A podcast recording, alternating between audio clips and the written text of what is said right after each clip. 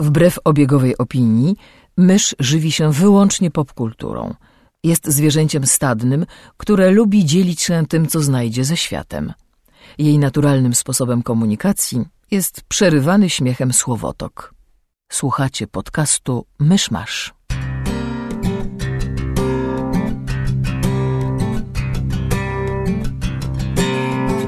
Gospodarzami podcastu Myszmasz są Krzysiek Ceran, redaktor portalu Avalon. Kamil Borek ze studia Kobart. i Mysz, autorka bloga Mysza Mówi. Drodzy słuchacze, jest poniedziałek, 5 stycznia 2014 roku. Urodziny Umberto Eco, Hayao Miyazakiego i Andrzeja Gołoty. Zapraszam do 86 odcinka podcastu Myszmasz. Wee, we're back! Woo! Mini fala na cześć Myszmasza! Tak, jest... nie kongratulujmy. Gratulujemy. Dobry początek. Wow! Dobry Nicely początek. done! Widać, że przydało nam się to odpoczywanie przez trzy tygodnie. Wracamy w pełni sił, w szczycie formy. Władz i... umysłowych i nie tylko. Tak, zaczynamy drugi sezon Myszmasza. Seriously? Drugi sezon? No to była nasza pierwsza przerwa między sezonami, jeśli też dobrze prawda. kojarzę. No widzisz. E, to co, byliśmy na czymś wspólnie w kinie i wy byliście na czymś w kinie, ale może najpierw powiemy, co robiliśmy w trakcie tej przerwy, a potem przejdziemy do wypadów kinowych. No ja trochę nadgoniłem w ciągu tej przerwy, nawet nie wiem, czy uda mi się wszystko przerobić w ramach jednego odcinka, czy będę musiał sobie jakoś Przepraszam, podzielić. że cały ten notatnik to jest twoja przerwa Nie, nie, świąteczna? Nie, tylko pierwsza dwie strona, pierwsze- ale Kamil- Dwie pierwsze strony. Postanowił ambitnie zacząć zapisywać wszystko w notatniku i mnie to fascynuje. No dobra, nie trzymaj nas w niepewności, co jest w tajemniczym notatniku. No dobrze, to może zacznę. Nie, zacznę od e, świątecznych e, tematów. E, czyli Christmas Special, e, Cabin Pressure i Black Mirror. Czy nadgoniliście obydwoje Cabin Pressure? Czy my wspominaliśmy o tym w A podcaście? ale mówisz o ostatnich odcinkach Cabin Pressure, czy Tak. o... To ja jeszcze nie przesłuchałem ostatnich odcinków. A o samym słuchowisku mówiliśmy tak ze dwa razy chyba. No w każdym razie, jeśli ktoś nie słuchał e, słuchowiska Cabin Pressure autorstwa Johna Finemora, to powinien o, ten ostatnie dwa odcinki bardzo ładnie kończą i wiążą wątki e, z reszty e, z reszty sitcomu i wciąż bardzo polecam, ale to może jak Krzysiek obejrzy, to wtedy omówimy to dokładniej. Natomiast drugi Christmas Special to e, Black Mirror, o którym kiedyś mówiłem. To jest jakby serial, antologia brytyjska, stworzona przez Charlie'ego Brookera, który zawsze jakby mm, każdy odcinek to jest jakieś, jakiś science fiction, które zazwyczaj trzyma się takiego schematu a la Twilight Zone, w sensie jakiś, jakaś technologia, która zmienia życie i zazwyczaj e, serial skupia się na tych mrocznych stronach technologii. To, I to już tak od paru lat, prawda? W sensie. Znaczy, już ma dwa sezony, sezonów. Tylko dwa? Tylko dwa, w sumie sześć odcinków. E, Christmas Special jest jakby początkiem, czy jest odcinkiem zero trzeciego sezonu. E, Przepraszam. Czy jeden z odcinków jest o tym, jak terrorysta żołda, by premier Wielkiej Tak. Brytanii z, ze świnią Tak, na wizji? tak. Okej, Tak. to widziałem jeden odcinek. Ale wydawało mi się, że to było parę lat temu. Znaczy, wiesz, sezony brytyjskie potrafią mieć takie przy Sherlocku No tak, tak, e, tak. dłuższe przerwy między jednym a drugim, więc Dwa lata. no tak, więc chyba przy Black Mirror też mogło być podobnie. Nie jestem pewien, bo już zacząłem oglądać, jak był już drugi sezon. E, Natomiast ten Christmas Special jest świetny. Znaczy, jest to jeden z, e, jeden z najlepszych odcinków serialu. Jakby sam motyw świąt jest, że tak powiem, poboczny. Nie to jest, nie to jest najważniejsze. E, Ale też jest, jakby sam, sam serial jest antologią i w sumie e, odcinek też ma taką trochę formę antologiczną. Jest podzielony na części. Em, jakby zaczyna się od tego, że mamy dwóch, dwóch mężczyzn e, w, w małym domku, którzy mm, zaczynają ze sobą rozmawiać. Znaczy dowiadują się, że jeden z nich tam jest od pięciu lat i praktycznie ze sobą nie rozmawiali. Nie wiemy, co tam robią, ale z, jednego z nich gra John Hamm. No i John Hamm zaczyna e, pytać tego drugiego o, mm, o to, co robił, e, kim był, i jakby najpierw John Hamm opowiada swoją historię, potem ten drugi opowiada swoją historię i to ma taką, mm, taką formę właściwie trzech, trzech opowieści w takim związanych jednym łukiem. Ten odcinek jest dobrym punktem do wskoczenia do serialu. Znaczy, moim zdaniem jest bardzo, bardzo reprezentatywny względem tego, co e, przedstawia. Jest bardzo fajny. Warto, e, warto go sobie obejrzeć i jeśli ten odcinek się komuś spodoba, to absolutnie polecam kolejne. Z perspektywy kogoś, kto zna tylko jeden odcinek, czy odcinek ze świnią był reprezentatywny? Nie, nie do końca. Znaczy, pod pewnymi względami, ale ale mimo wszystko jakby większość z nich się jakby skupia na, to jest taki, no, interesujący pomysł, to jest taki Twilight Zone, jakby interesujący pomysł i dosyć takie dra dramatyczne, dramatyczne przedstawienie, ale większość jakby skupia się właśnie na relacji ludzi z technologią, czego ten pierwszy odcinek nie do końca robi. E... A to ten ze świnią to był pierwszy odcinek? Tak. A, nawet nie wiedziałem. I właśnie dlatego, dlatego uważam, że Christmas Special jest lepszym punktem wyjścia, bo właśnie zarówno atmosfera, jakby tematy, które porusza, jakby cała estetyka jest właśnie bliżej tego, co w większości serialu widzimy, niż, e, niż pojedyncze odcinki pozostałe. I bardzo, bardzo szczerze polecam każdemu. Dobrze, to może ktoś inny teraz. Do odmiany. Maszu? Hmm. Nic nie robiłaś. Hibernowałaś. Pisałam 18-stronicowe podsumowanie roku. To robiłam. Więc jeżeli ktoś chce wiedzieć, co myślałam o ostatnim roku, to może ten podreptać na myśl jego bloga. E, natomiast z takich e, ostatnich rzeczy to pojawił się. Um, nie jestem pewna, czy przed tym, czy po tym, jak zeszliśmy z anteny w ramach przerwy, um, pojawił się serial The Librarians. No Czyli... to, już, to już, już mówiliście, zanim tak? zaczęliśmy przerwę, mówiliście o pilocie wtedy. O bibliotekarzach.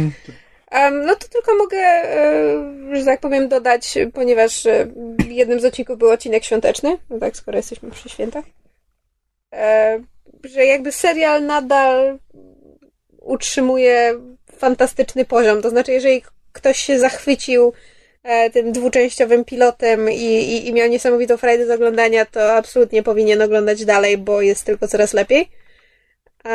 A jeżeli się komuś nie spodobało, no to nie ma tam nic innego, nie ma nic, co by, co, co by się zmieniło, więc jeżeli komuś nie podpasowała forma, to, to jakby nie ma czego szukać. A na razie, szczerze mówiąc, nic nie robiłam przez te trzy tygodnie, nadganiałam zaległości w blogowaniu i we wszystkim innym. E, więc teraz czekam, jak wrócą wszystkie seriale i zaczną się nowe. Aha. Ja bardzo czekałem na tę przerwę świąteczną, bo mam mnóstwo rozgrzebanych rzeczy. Wciąż nie skończyłem oglądać Angela, ten drugi sezon Breaking Bad czekał. E, no i od dawna sobie, no, przegapiłem True Detectiva w tym roku, myślałem, że go nadgonię. E, od dawna sobie mówię, że Battlestar Galactica obejrzę. Nie zgadnę, ile z tego zrobiłeś? Nic. Obejrzałem dwa sezony Legendy Chory. Mówiłam, że nic. Widzisz, ja na takiej samej zasadzie postanowiłam nadrobić wszystkie notki blogowe i wszystkie seriale, których nie miałam czasu oglądać i wszystkie filmy, których nie miałam czasu oglądać, bo byłam zajęta blogowaniem i podcastem. Zgadnij, ile z tego zrobiłam? Nic. No, okej. Okay. E, nie no, ja sobie bardzo cenię to, że obejrzałem dwa sezony Legendy Kory, bo okazało się, że to jest fantastyczny serial. Ja się kiedyś odbiłem od Awatara. Zacząłem go oglądać, obejrzałem parę odcinków i był fajny, ale postacie były w porządku, ale to było trochę zbyt dziecinne, bo Awatar opowiada o dzieciach. Główny bohater ma tam, nie wiem, 8-10 lat. E, świat wydawał się ciekawy, ale nie na tyle, żebym przy tym został i tak dalej, i tak dalej. Po prostu obejrzałem parę odcinków i tyle. I postanowiłem dać szansę Korze, hmm, chyba głównie dlatego, że na, na Avalonie paru użytkowników bardzo pozytywnie no, się no, wypowiadało. No, teraz był finał, więc ja też ciągle wszędzie słyszałem o tej Korze. Bo to jest e... bardzo dobry serial. Mówisz nie znając ani odcinka? Nie, ale ufam opiniom ludzi, których zdanie cenię i mówią, że jest bardzo dobry. No dobra. No więc ja obejrzałem teraz dwa sezony i mogę się dołączyć do chóru, że to jest bardzo dobry serial, ale Znaczy, mogę po kolei powiedzieć, jak, jak w to wchodziłem. E, po pierwsze strasznie mi się świat spodobał, bo to jest taka luźna kontynuacja yy, Awatara. Yy, jest kilkadziesiąt lat później, albo nawet sto kilkadziesiąt, nie jestem pamiętam, chyba ludzie długo żyją. E, więc technologia poszła do przodu. E, w związku z czym Awatar toczy się na planecie, gdzie ludzie dzielą się na cztery szczepy zależnie od żywiołu i część ludzi potrafi władać tymi żywiołami. To są tak zwani benderzy. Więc mamy tych benderów powietrza, wody, ziemi i ognia. E, I w każdym pokoleniu rodzi się jeden awatar, który jako jedyny na całym caluteńkim świecie potrafi władać wszystkimi czterema żywiołami. I ten, tenże awatar jest w tym świecie ważną figurą duchową i takim ogólnym przewodnikiem ludzkości i ma dbać o to, żeby na świecie był pokój i ogólnie, żeby było dobrze. I w legendzie Kory technologia poszła do przodu, więc główne miasto tego świata, stolica, e, to jest taki trochę azjatycki Nowy Jork albo San Francisco z 1912 lub 20 któregoś automobile na ulicach, moda właśnie wzorowana mniej więcej na te lata, trochę z domieszką dzikiego zachodu i właśnie tych azjatyckich jakichś naleciałości, które twórcy dość swobodną ręką biorą z Chin, Japonii, skądkolwiek bądź. To jest Nickelodeon, prawda? Tak. Tak, to jest, to jest amerykańska animacja inspirowana anime. Mhm. E, więc po pierwsze strasznie mi się podobał ten świat, te, te automobile, sterowce, i tak dalej, bardzo fajny. E, nawet taki trochę dieselpunk, bo ludzie to określają, że to steampunk, ja bym się trochę kłócił, ale to mniejsza z tym, dekoracje. Więc to było po pierwsze.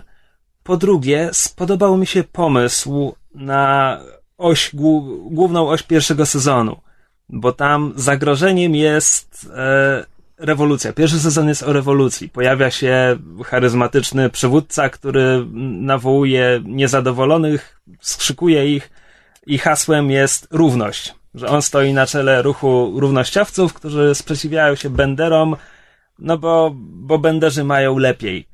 I to było strasznie fajne, bo ja nie znając awatara, wchodzę w ten świat, jakby oglądając legendę Kory i patrzę na to i widzę społeczeństwo, gdzie faktycznie benderzy mają lepiej.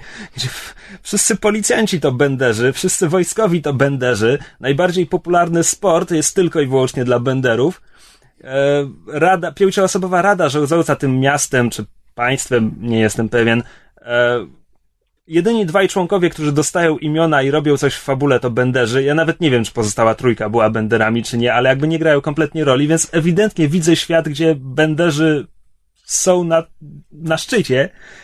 I byłem strasznie zainteresowany, czy serial zrobi z tym coś ciekawego, czy po prostu przedstawi przywódcę rewolucji jako złego. No i niestety e, serial nie do końca to wykorzystuje, ale może w trzecim, czwartym sezonie, może jeszcze coś z tego będzie. I wreszcie na końcu po prostu zorientowałem się, że to jest bardzo dobrze napisane. Bardzo fajne są postacie. E, no a potem to już broży jakby detale takie jak bardzo fajna animacja, bardzo fajny dubbing, więc nawet jak już się przekonałem, że fabularnie to nie do końca wykorzystuje wszystkie możliwości, to już byłem na tyle wkręcony, że, że i tak, i tak oglądałem to dalej. Tak samo drugi sezon zaczyna się fajnie, e, jest motyw wojny domowej, który na początku jest dość poważnie potraktowany, a potem sezon skręca w zupełnie inną stronę. Więc też nie do końca wykorzystuje e, potencjał, jaki tam był. Animacja jest bardzo fajna, bardzo ładna, e, bardzo płynna, wizualnie świetnie jest, tak jak mówiłem, jak mi się ten, podobał ten świat, te dekoracje, to jest wszystko ładnie zaprojektowane, design postaci, nawet stroje, które, które noszą. Wszystko bardzo ładne. E, oglądając te pierwsze odcinki miałem wrażenie, bardzo dziwne skojarzenie, dosłownie jedno ujęcie i to takie banalne, po prostu to jak, jak bohater e, smaży coś na patelni i podrzuca jedzenie, stwierdziłem, zaraz, to chyba jest jedna z pierwszych scen Cowboy Bebopa.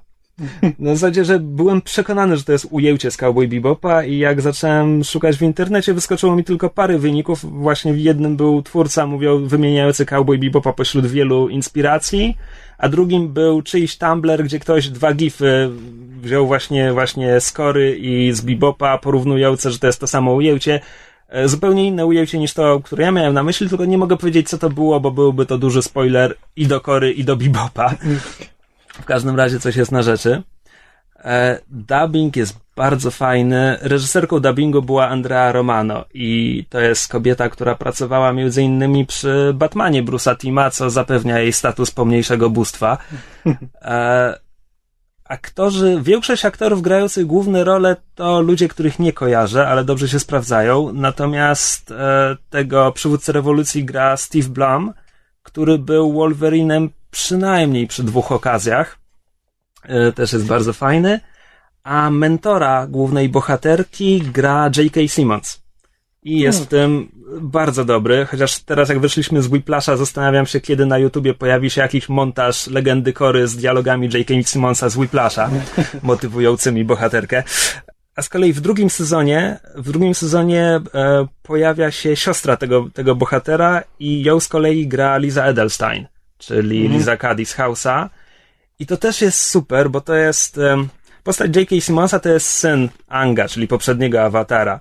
E, tylko, że to, ponieważ minęło to kilkadziesiąt lat, to jest, to jest facet w wieku tam 40-50 parę lat i on w drugim sezonie rozlicza się ze swoimi, e, ze swoim rodzeństwem, właśnie ze swoją siostrą i bratem i to jest trójka 50-parolatków, która e, jakby rozmawia o tym, że w zasadzie to żadne z nich nie spełniło oczekiwań swojego ojca, jakby rozlicza się z tego. Po prostu w najlepszych momentach to ja się czułem, jakbym oglądał animowaną wersję Sierpnia w hrabstwie Osacz. Jest naprawdę, naprawdę dobrze napisane i zagrane. A także no jestem, jestem po prostu zachwycony. Nawet jeśli tam fabularnie czasami coś mi nie gra. No. Więc jak skończę korę, to pewnie zrobię drugie podejście do awatara. Może. Kiedyś. Ale wracając do tajemniczego na tysiku. To już przechodząc do filmów. E, udało mi się w końcu obejrzeć Snowpiercera, o którym dużo słyszałem. Zazwyczaj dużo dobrego. I muszę powiedzieć, że to było jakby wszystko, wszystko, co o tym filmie słyszałem, było jak najbardziej uzasadnione, bo to jest bardzo dobry film, który, znaczy, który w ogóle ma jakby dziwną historię, bo jakby nie wyszedł praktycznie rzecz biorąc w kinach. To po pierwsze produkcja... Czekaj, jak to? Przecież był u nas w kinach. E, znaczy, to jest tak. E, to jest film południowo, koprodukcja południowo-koreańska z, e, i amerykańska. I to jakby wyszło normalnie w kinach w południowej Korei. Wyszło w większości właśnie państw europejskich i tak dalej na świecie, to tam normalnie miało tę premierę. Nawet nie jakąś dużą, bo też w kinach dosyć szybko zeszło z ekranów. E, sytuacja była taka, że e, producent filmu E, chciał dokonać zmian w, oryginale, w oryginale, trochę go przemontować, wyciąć kawałek, stwierdzić, że jest trochę za długi, coś ten, ale reżyser się postawił. W końcu film trafił do dystrybucji niezmieniony, taki, w takiej formie, w jakiej go widzieli wcześniej właśnie południowi, po, południowi Koreańczycy. Tylko, że wyszedł w nie wiem, kilkudziesięciu, może kilkuset kinach w całych, e, w całych Stanach. E, a tak naprawdę największy sukces, największy sukces go czekał dopiero w dystrybucji e, VOD. Czy właśnie w hotelach i tak dalej, że cała kampania była właśnie nastawiona na to, żeby, żeby to sprzedać cyfrowo. Nawet w hotelach, w niektórych hotelach w Stanach, jeśli chodziłeś i włączałeś telewizor, to wicia, witała cię twarz Chrisa Evansa, zachęcająca do obejrzenia filmu. Jakby pod, już pod tym względem to jest interesujące, bo ten film na siebie zarobił. E, I to z dużym naddatkiem właśnie z samej dystrybucji cyfrowej. Co jest jakby dużym precedensem w branży, biorąc pod uwagę, że nie miał jakiegoś e, nie był wcześniej szczególnie popularny, jakby wypłynął głównie na e, opiniach, e, opiniach innych ludzi i takiej kampanii mm, głównie wiralowej. E, próbuję sobie przypomnieć, pod jakim tytułem on leciał w naszych kinach. Snowpiercer Arka Przyszłości. Coś takiego, tak. No więc to już przechodząc do samego filmu, to jest praktycznie rzecz biorąc przypowieść. To jest chyba na podstawie jakiegoś komiksu albo czegoś takiego opowiada historię pozosta- jedynych ludzi, którzy ocaleli po katastrofie e, klimatycznej. E, schowali się na pokładzie e, pociągu, który objeżdża w rok, dokładnie rok, objeżdża tam chyba całą kulę ziemską, albo przynajmniej dużą jej część i jest samowystarczalny zupełnie.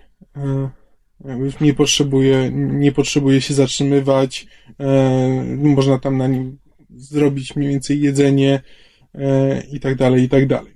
Więc jakby ci wszyscy, a na zewnątrz nie można przetrwać dłużej niż kilka minut, e, bo jest bardzo zimno e, i czekacie natychmiastowa śmierć.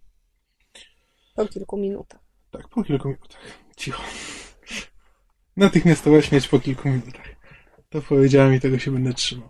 Tylko, że pociąg jest zorganizowany tak, że ludzie najbliżej silnika mają całą władzę, a ci, którzy są w ostatnim wagonie, są praktycznie rzecz biorąc, znaczy nic, dostają tylko tyle jedzenia, żeby jakoś tam przeżyć i spośród nich są ewentualnie wybierani pojedynczy ludzie, że na przykład w jednej z pierwszych scen filmu przychodzą żołnierze i pytają, czy ktoś umie grać na wiolonczeli, bo jest potrzebny wiolonczelista, żeby grał w restauracji dla tych z pierwszego przedziału. E, I z, tam siłą praktycznie zabierają ludzi wtedy, kiedy im są potrzebni. Czekaj, przepraszam, jeśli mogę zadać jedno pytanie. Um, bo pociąg jest samowystarczalny i wiemy, ile lat minęło od tej katastrofy, w sensie jak długo on tak jeździ. Chodzi mi o to, czy w tym pociągu jest populacja, któraś, któraś utrzymuje swój stan liczebny, jest... czy oni wszyscy wyginą za moment, bo i tak się nie rozmnażają? E, to jest e, kilka, kilkanaście lat. Tam nie, y, to nie jest tak, że upłynęło, że, że było całe pokolenie. Właśnie o to, o to mi chodzi, czy to jest społeczeństwo, które może tak egzystować, czy oni jakby jadą, ale i tak wszyscy nie, no, prędzej czy później mogli, zginą. Mogliby tak egzystować, jakby okay. nie ma żadnych przeciwwskazań przeciw temu, żeby się roz, tam rozmnażali. Mm. No, więc i jakby jedyne co rozdziela, to jakby cała, cały film jest taką przypowieścią właśnie o podziale klasowym, gdzie te ostatnie wagony, jakby na, na podstawie tego, kto pierwszy wsiadł do tego pociągu, e, to ten ma lepszą sytuację, a ci, co wsiedli jako ostatni, do, to e, są, e, są w najgorszej sytuacji. No i postanawiają e, postanawiają jakby dokonać rewolucji. Znaczy Chris, Chris Evans postanawia dotrzeć na przód pociągu e, i zabić tam mityczną postać twórcy e, tego, tego całego pociągu, który jest e, w tych pierwszych przedziałach uznawany za e, Boga praktycznie. E, I jakby przy, przebijają się przez ten pociąg i jakby widzimy kolejne te sfery i mówię, cała historia to jest przypowieść. Ona wielokrotnie w paru momentach nie ma większego sensu. Są takie momenty, gdzie jakby trochę logika się gubi, ale jakby nie o to w tym wszystkim chodzi, bo to nie ma być właśnie, to, to nie jest jakiś science fiction, gdzie to budowa świata i jest najważniejsze, żeby to było spójne, tylko to ma być właśnie opowieść o, e, o rewolucji e, i o podziale klasowym. Um, Okej, okay, czemu nazywasz to przypowieścią? Znaczy, może to jest, może to jest przez, może przesadziłem. Nie, y, no, nie wiem, może jakichś religijnych doznań przy seansie doznałeś. Nie no, bo to jest, no, znaczy, no to jest no, metafora, no tylko, że jakby sama metafora nie ma historii, no jakby przypowieść, no po prostu, że chodzi o to, że to jest historia, która tak naprawdę ma e, ma po prostu za zadanie coś przekazać o bardziej uniwersalnych prawdach. No jakby to, to jest najważniejsze, jakby nie sama fabuła, która jest w sumie dosyć ciekawa, jakby fajnie się ten film ogląda, ale jakby nie oglądasz tego dla tam jakiejś, dla samej tej historii, tylko to ma być właśnie um, jakaś alegoria um, czegoś, czegoś więcej. I, i naprawdę robi to, robi to w bardzo fajny sposób właśnie tam nie wiem, wiesz, nie wiem na ile to na przykład ktoś, kto bo powiedzmy sobie szczerze, to jest dosyć taki lewicowy sposób myślenia, to co tam przedstawia jakby ten wyraźny podział klasowy, który jakby nie jest uzależniony od tego, od mm, zdolności, tak jakby się chciało w takiej utopii, że no ci, którzy są, ci, którzy radzą sobie najlepiej i mają największe zdolności, no to zasługują na to, żeby być na przedzie, tylko to jest po prostu na zasadzie, kto wsiadł pierwszy, ten jest z przodu, e, więc to jest taki bardziej właśnie w, w lewicową stronę. I zastanawiam się, jak ktoś, kto jakby nie podziela tej ideologii, by odbierał ten film, czy można się, z, e, czy można się z niego cieszyć, czy można e, odczuwać przyjemność z jego oglądania, nie zgadzając się z tym podłożem ideologicznym. E, bardzo by to był dla mnie interesujący eksperyment, ale nie wiem, prawdę mówiąc. Może ktoś z naszych słuchaczy. Jeśli Cejrowski może się cieszyć ze świata dysku, to ja nie widzę przeszkód. W każdym razie Snowpiercera polecam bardzo mocno, bo jakby jako science fiction jest bardzo fajne, jako właśnie taka alegoria jest bardzo fajne, mm, ma dobrą obsadę, E, John Hurt, Chris Evans i... Evans. Mm. Tilda Swinton. Tilda Swinton i jeszcze chłopak, którego nazwisko zapomniałem, ale twarz kojarzę. Bardzo dobra obsada, widziałem go gdzieś. E, Brytyjczyk. E, Nie jest Harry na... Treadaway albo któryś z nich? Nie wiem. Jamie Dobra. Bell. Jamie Bell, tak, dziękuję. Wiedziałam, że wiem. Ja jestem na bakier z brytyjskimi aktorami. No, to podsumowując, całego serca polecam Snowpiercera. Jeden z fajniejszych filmów w tym roku, jaki widziałem. A przy okazji przedstawiciel trochę takiego y, ginącego gatunku, czyli zaangażowanego science fiction, które nie byłoby Elysium. A, przeczytałem Zadrę Krzysztofa Piskorskiego. A, i to jest. E, co to jest? Znaczy w ogóle. Co to było? Ja po Polkonie ślubowałem, że przeczytam książki autorów, których prelekcje mi się podobały, tak? To był Michał Cholewa i Krzysztof Piskorski. I już półtora roku później e, wypełniłem w 100% zobowiązania. A Zadra to jest książka wydana w dwóch tomach o wojnach napoleońskich z alternatywną historią i eterowymi wynalazkami. To jest rzeczywistość. Akcja toczy się w 1819. Napoleon wciąż utrzymuje się na francuskim tronie, ponieważ tam naście lat wcześniej dokonał się przełom. Naukowcy zaczęli badać eter, czyli energię wypełniającą przestrzeń między światami. E, I tenże eter wykorzystali do paru celów. Po pierwsze, do skonstruowania broni i pojazdów a także do przebicia bariery między światami i wojny napoleońskie rozlały się na e, najbliższy alternatywny wszechświat, czyli po prostu taką bliźniaczą kopię Ziemi. E, a teoretycy sugerują, że tych bliźniaczych ziem może być nieskończenie wiele. No ale w tym momencie potrafią się dostać tylko do jednej. No i otworzyli tam przejścia znowu kilka lat przed tym, jak zaczyna się fabuła książki i już się tam biją pomału. I akcja zaczyna się w momencie, kiedy cesarz ogłasza nową kampanię. Marzy mu się, żeby, żeby pobić Rosjan i żeby bardziej zmotywować walczących dla niego Polaków, ogłasza, że darowuje im ziemię w tamtym świecie, które staną się nową Polską o granicach tam, jakie tam sobie Polacy wymarzą. A, a tymczasem w podstawowym świecie e, Polska funkcjonuje jako Królestwo Polskie, czyli Księstwo Warszawskie z tym Poniatowskim na tronie, jeśli dobrze kojarzę. W każdym razie, mm. e, więc wchodzimy w tę rzeczywistość a, i śledzimy losy głównych bohaterów. I chciałem powiedzieć trojga bohaterów, tyle tylko, że to jest jeden z podstawowych problemów Zadry, to znaczy, poznajemy trójkę postaci. Mamy Maurisa Dalmonta, francuskiego naukowca zajmującego się eterem, który wkrótce wmiesza się w intrygę związaną z zaginięciem pewnego profesora. Mamy Stanisława Tyca, który jest żołnierzem e, Legii Nadwiślańskiej i walczy w tejże Legii za Napoleona. E, I obserwujemy, jak mu idzie kampania właśnie po drugiej stronie eterowej bramy, tam gdzie wielka armia prze na wschód, żeby zająć ziemię Nowej Polski. I mamy jeszcze Natalii Dalmont, która jest siostrą Maurisa i narzeczoną Stanisława. I pierwszy tom ewidentnie wprowadza ją jako trzecią z trojga głównych bohaterów, tylko potem nie daje jej nic do roboty, bo Maurice najpierw, najpierw zajmuje się wynalazkami, a potem zaczyna prowadzić śledztwa, jak już profesor zaginie, no a Tyc jest na wojence i jak to na wojence ładnie jest i w ogóle. Natalii zostaje wysłana na wieś do ciosi. To jest jej rola w okay. pierwszym tomie, a w drugim tomie ona wyparowuje na, na trzy czwarte, jakby przez trzy czwarte drugiego tomu jej w ogóle nie ma. E, I to po prostu, ja tak bardzo czekałem, aż ona zacznie coś robić, a potem zniknęła. No więc to jest dla mnie pierwszy problem tej książki. E, drugim problemem jest to, że okej, okay, została wydana w dwóch tomach, więc to nie problem, że pierwszy tom kończy się cliffhangerem, no bo pierwszy tom, wiadomo, jest drugi tom, zaraz potem. Czytałem jeden za drugim.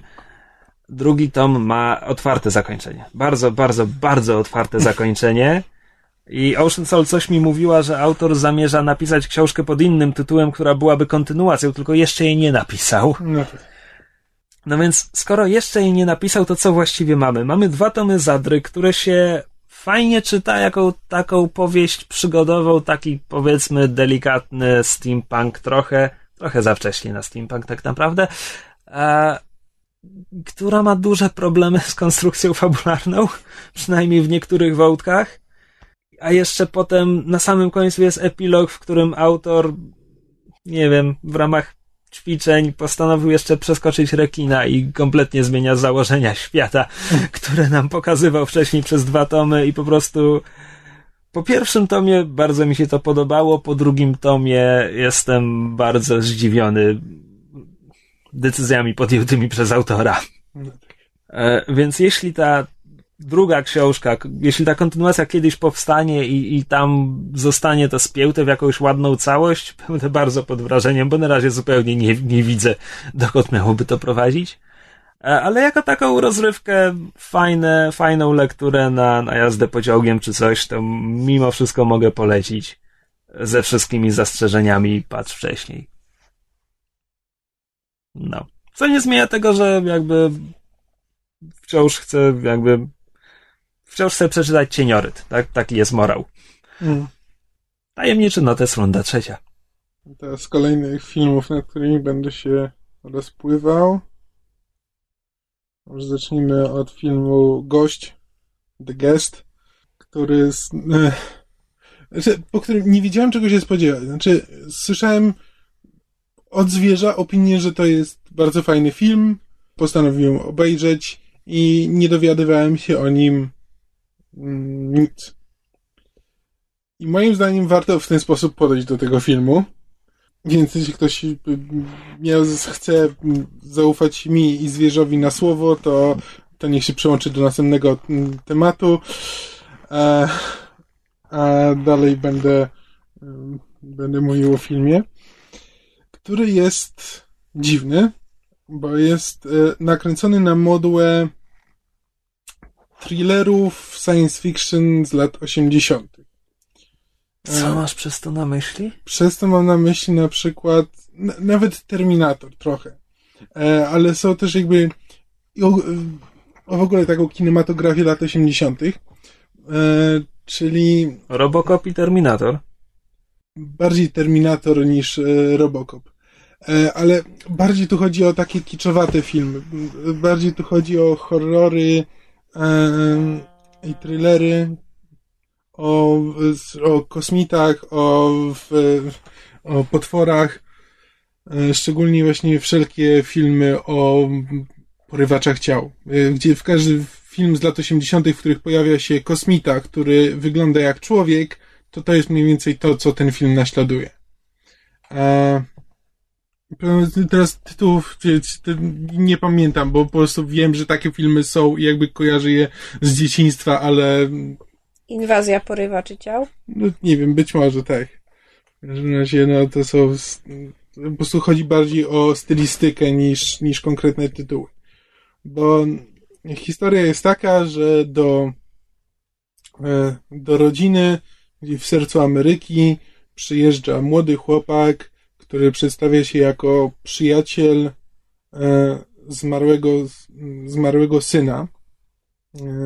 tej rodziny, który zginął na wojnie, a on mówi, że był jego przyjacielem z, z oddziału, że się dobrze znali, no i, i przychodzi tam, przychodzi ich odwiedzić, no i zostaje z nimi na parę dni ostatecznie i zaczyna pomagać całej rodzinie. Znaczy, jeśli chłopiec, młodszy syn jest prześladowany w szkole przez y, silniejszych kolegów, no to on idzie z nim, się z nimi rozprawić.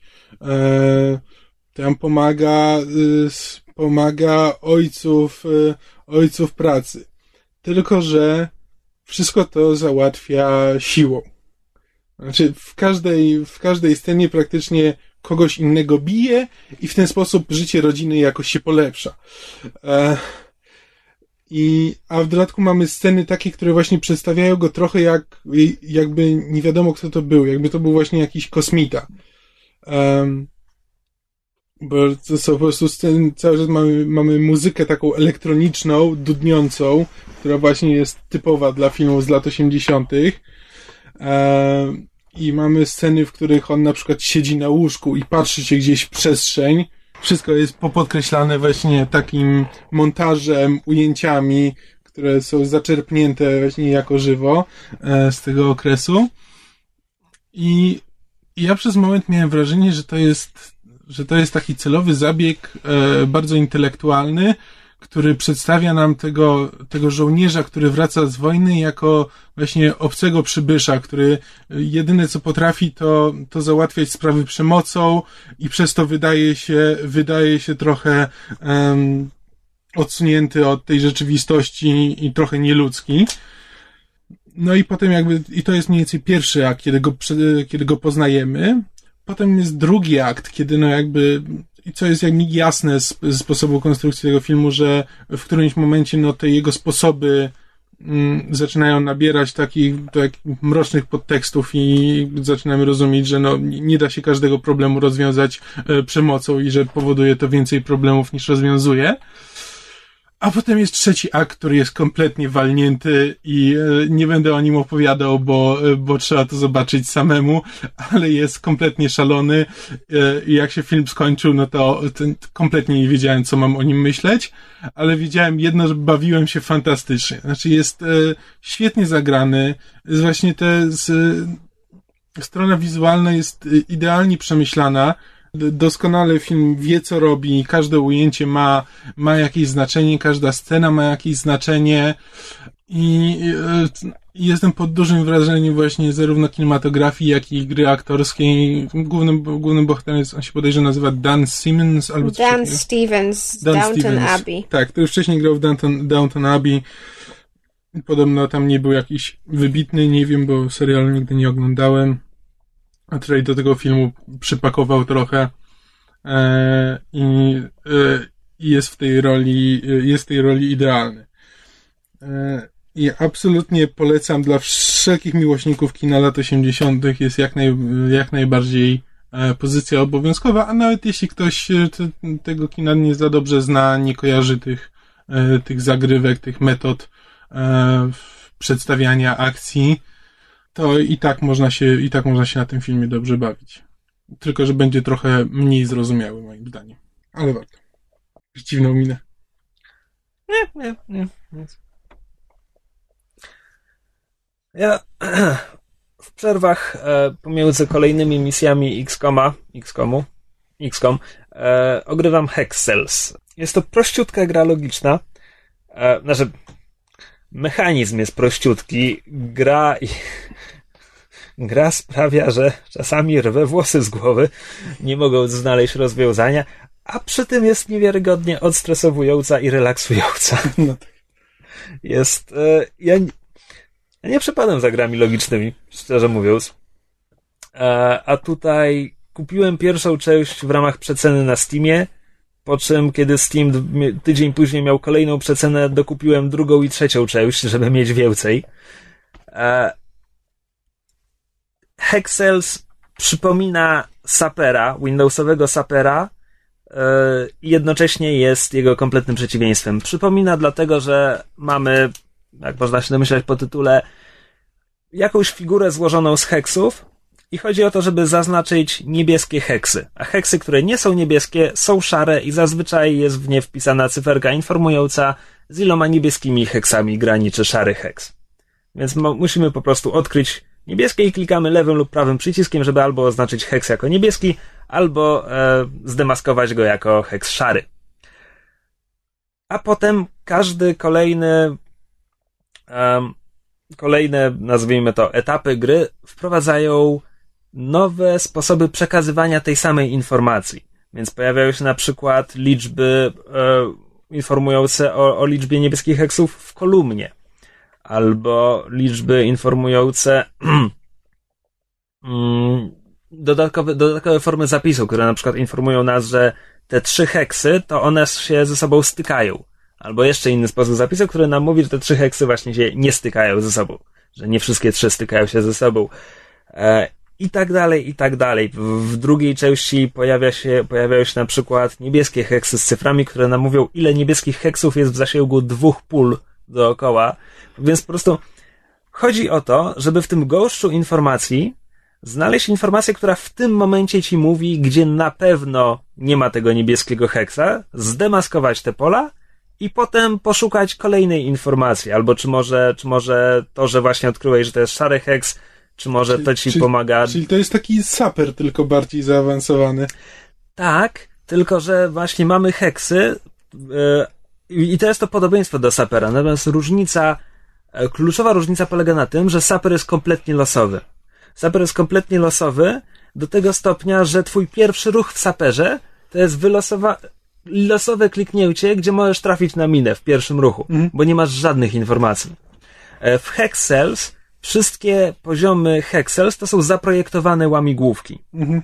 E, zaprojektowane łamigłówki, gdzie nie ma kompletnie mowy o losowości. To znaczy, jeśli myślisz, że musisz teraz, że masz szansę 50-50, to oznacza, że nie zauważyłeś informacji. To oznacza, że nie doszedłeś do, do, do tego właściwego kroku. E, no, e, i e, kiedy mówisz, że to jest bardzo relaksujące, no to raz, że to takie, wiesz, medytacyjne właściwości ma takie zastanawianie się nad cyferkami, ale przy okazji e, tam jest bardzo ładna, sympatyczna muzyka, taki typowy właśnie ambient e, i też samo, samo wchodzenie w interakcję z grą jest bardzo przyjemne, to, to, jak, to jak ten heks rozpada się na kawałki, kiedy go demaskujesz jako szary heks. To jest wszystko bardzo sympatycznie zaprojektowane. E, więc jeśli ktoś kiedykolwiek miał choć odrobinę satysfakcji, nie wiem, z rozwiązania sudoku czy czegoś takiego, to polecam, żeby spróbował, bo ja naprawdę mało gram w gry logiczne, a to mnie strasznie wciągnęło. E, I tak jak mówię, korzystając z przecen na Steamie kupiłem trzy części za 3 euro, może 4 euro, także warto. Warto, a znakomicie odpręża. Czarny notes, tak, runda czwarta. do swojego notatnika i ostatnią pozycję na tej stronie, e, a drugą stronę sobie zostawię na przyszły tydzień w ten sposób. E, jakoś tak się złożyło, że na pierwszej stronie są same dobre filmy, o których chciałbym powiedzieć, więc e, może, może to i dobrze. E, więc teraz będę mówił o filmie Nightcrawler, po polsku wolny jako strzelec. Wolny Strzelec z Jake'em Gyllenhaalem. E, Helen Hulehej. Helen Hulehe. E... Jedyna słuszna wymowa. Jak meble z Ikei. Nie wiem kto to. Co? Czyli Gyllenhaal? Nie wiesz, to jest... Nie, meble z Ikei? Jak meble z Ikei. A, myślałem, że to kolejne imię podajesz. meble z Ikei. Myślałem, że to jakaś aktorka. Szwedzki reżyser Meble z Ikei. Meble, meble z Ikei. Nie, nie, nie, meble z Ikei. Meble z Ikei. Meble z Ikei. Taki będzie tytuł, meble z Ikei. A jakie dobre pozycjonowanie w Google. Nightcrawler, continue. Tak, Nightcrawler z Jake'em Gyllenhaalem, René Rousseau i Billem Paxtonem. Um... René Rousseau się strasznie rzadko pojawia w filmach tak, ostatnio. Tak, w ogóle zniknęła. Mówię, ja ją pamiętam w aferze Tomasa, Tomasa Krauna i potem cisza właściwie. Że René, ja René Russo znam tylko i wyłącznie, nie tylko i wyłącznie, Ona ale... była w torach? Przede wszystkim... Jako matka... Freja, rzeczywiście. No. Ale masz rację. Kompletnie jej nie poznałam. Tak, tak. Chryste. E, I znaczy, to jest film, który jest typowym po prostu. E, to się po angielsku ma taką ładną nazwę, tak, dla filmów to się nazywa, się mówi, że na przykład Jake Gyllenhaal Vehicle. Znaczy film, który tak naprawdę jedyne co ma na celu to dać szansę jakiemuś aktorowi zagrać coś nietypowego, żeby na przykład mógł zostać nominowanym do nagrody. E, albo z jakiegoś powodu tam coś się mm, pokazać w ten czy inny sposób. E, I to jest film ewidentnie jakby skrojony pod Jake'a Gyllenhaala. On tam jest, e, na nim jest głównie skupiona większość, większość tego filmu i no i jest to, jest to nietypowa rola. Znaczy, Gyllenhaal gra praktycznie rzecz biorąc rzezimieszka, bo w pierwszej scenie, w której go poznajemy, on próbuje się włamać... Że zamieszki? Rzezimieszka, cichajże. Meblo z Ikei. Nie, no to właśnie pytam, czy że zamieszki. Tym się rzezimieszek zajmował. E, praktycznie rzecz biorąc tak, bo w pierwszej scenie, jak go poznajemy, to próbuje się dostać na zamknięty teren e, nie pamiętam, czegoś tam, żeby, żeby złom zebrać. E, I natrafia na niego e, ochroniarz i on tego ochroniarza po prostu e, powala na ziemię, czy daje, daje mu wpyski ten, i kradnie mu zegarek. I to jest jakby, to od samego początku wiemy, że to nie jest w żaden sposób dobra postać. No i on tak sobie właśnie w ten sposób jakoś tam żyje z dnia na dzień. E, a w którymś momencie tam przez przypadek zupełny natrafia na wypadek uliczny i natrafia na e, dzień, znaczy kamerzystów, którzy właśnie gonią za sensacjami e, i orientuje się, że to jest coś, co by go interesowało. Ponieważ większość czasu spędza w nocy i właśnie różne dziwne rzeczy widzi na ulicach, to kupi sobie kamerę i będzie, będzie sprzedawał e, kanałom newsowym materiały z włamań, z wypadków, wypadków. drogowych i tak dalej, i tak dalej.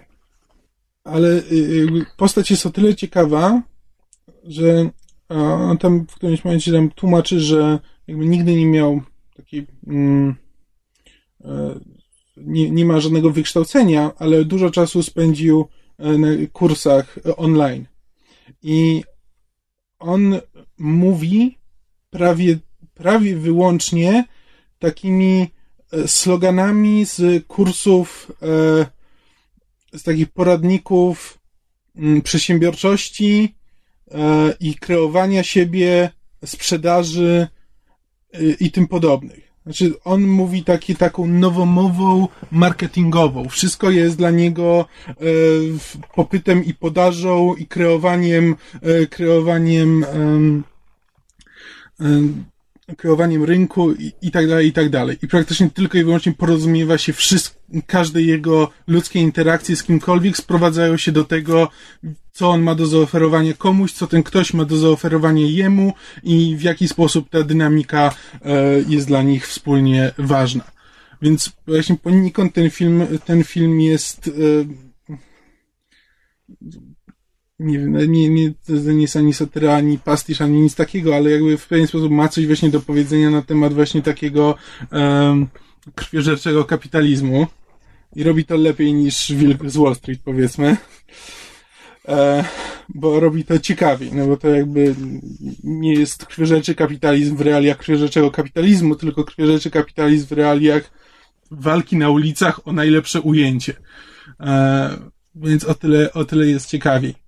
No i Jay, Jay Gyllenhaal już wielokrotnie pokazywał, bo zresztą na tym wypłynął, że potrafi zagrać postać absolutnie niepokojącą do szpiku kości, e, ale też e, taką, której, się, której ciężko jest nie lubić. No i właśnie to jest dokładnie ta postać, którą on tutaj gra, że jakby większość osób na niego reaguje dosyć pozytywnie e, na początku ale im dłużej z nim ktokolwiek rozmawia i te, my też im dłużej jakby z tą postacią, e, im, im bardziej tę postać poznajemy, tym bardziej ten niepokój nam towarzyszy.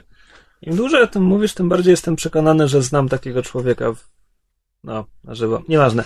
E... Nie wiem, czy myślimy o tej samej osobie, ale chyba tak. Patrząc na mój chichot, chyba tak. Mm. No ale tak, ale to jest właśnie, to jest właśnie ta, ta kultura, która e, też można zaobserwować wielokrotnie, gdzie nawet, wiesz, nawet osobiste związki to jest e, popyt i podaż. No tak czy inaczej, dla, jeśli ktoś lubi Jake'a Gyllenhaala, warto obejrzeć.